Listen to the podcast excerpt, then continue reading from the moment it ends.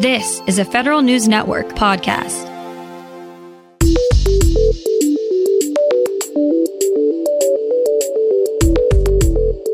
Coming up on today's Federal Newscast, a White House agency finds itself in disagreement with a GAO report on its cross agency goals.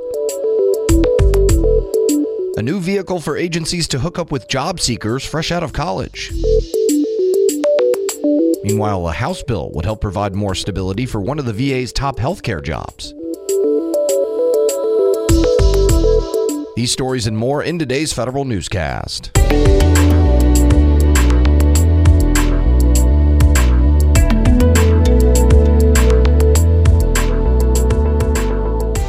Welcome to today's episode of the Federal Newscast. I'm Eric White. The Office of Management and Budget is pushing back against a new report from the Government Accountability Office about how it manages cross agency performance goals. OMB's Deputy Director for Management, Jason Miller, disagrees with four of five GAO recommendations, saying the administration's presidential management agenda is meeting the goals of the Government Performance and Results Management Act. Miller particularly disagrees with GAO's recommendation to have separate goals for IT management and real property management. He says these areas are embedded into the customer experience portion of the PMA. New ideas to bring more equity and accessibility to federal procurement. Federal News Network's Jason Miller tells us more. From broadening the geographic distribution of contracts awarded to improving the training of government procurement officers to limiting the time period and criteria for legal challenges, these are among the eight ideas to reform the federal acquisition process. The Brookings Institution offers up suggestions as some of the ways to make it easier for small minority owned businesses to work for the government. The SBA found only 1.6% of all federal contract dollars went to companies owned by African Americans in fiscal 2022, while only 1.8% of all federal contract dollars went to firms owned by Latinos. Jason Miller, Federal News Network. To fix federal retirement services, advocacy groups say the Office of Personnel Management needs more funding. Federal News Network's Drew Friedman explains. The National Active and Retired Federal Employees, or NARFE Association, is calling for a bigger budget to modernize and oversee OPM's Retirement Services Division. NARFE tells bicameral lawmakers that OPM's request to hire 91 new retirement processing employees would help the agency reduce backlogs and better serve federal retirees. NARFE is also urging congressional appropriations leaders to fund a 5.2% average federal pay raise for 2024. Drew Friedman, Federal News Network. One good government group has a new initiative trying to bridge the gap between agencies and federal job applicants. The Federal Advisor Certificate Program is meant to help college and university staff members learn how to connect early career job seekers to open federal positions. The Partnership for Public Service says participants will take part in a seven week program to understand how to help college students and graduates apply for openings on USA Jobs. Partnership officials say they hope the program will remove some job applicants' frustrations with the federal hiring process. House Republicans want regular spending updates on the Commerce Department's landmark semiconductor program. Energy and Commerce Committee Chairwoman Cathy McMorris Rodgers and colleagues made the request to Commerce Secretary Gina Raimondo this week. They want monthly reports on how Commerce is distributing funding under the $50 billion CHIPS and Science Act. The bill includes $39 billion for semiconductor manufacturing incentives. The lawmakers are requesting the first update from the Commerce Department by April 18th. House and Senate lawmakers are focused on expanding how survivors of military sexual trauma get care and benefits from the Department of Veterans Affairs.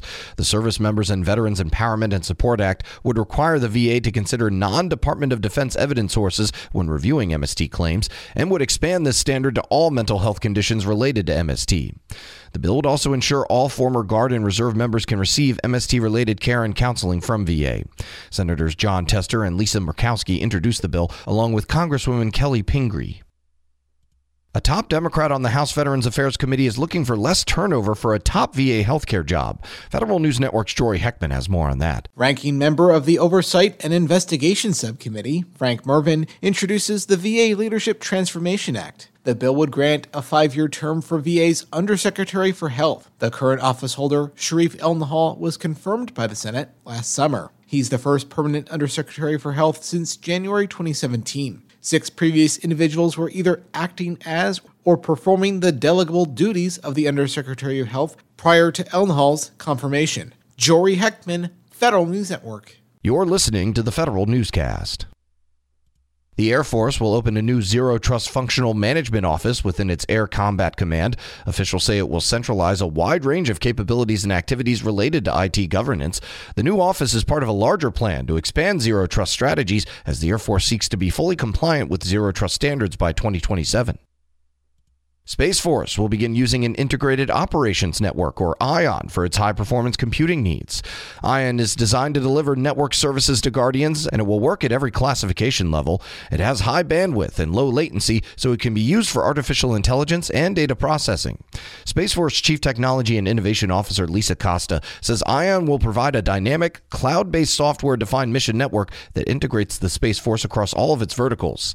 It will be agnostic in that it will operate with other systems.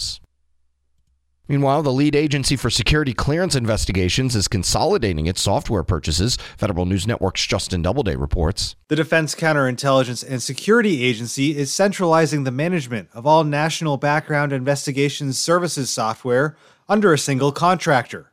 NBIS is the IT backbone of the federal government's background investigations system. It's currently being modernized into a cloud based platform but DCSA says a lot of legacy background investigation software is still managed out of data centers. The agency also wants to prevent duplicative software license purchases. DCSA plans to make a direct award for the work to an unidentified 8A Native Hawaiian organization. Justin Doubleday, Federal News Network. You can find more information about these stories at federalnewsnetwork.com. Search Federal Newscast and subscribe to the Federal Newscast wherever you get your podcasts. I'm Eric White.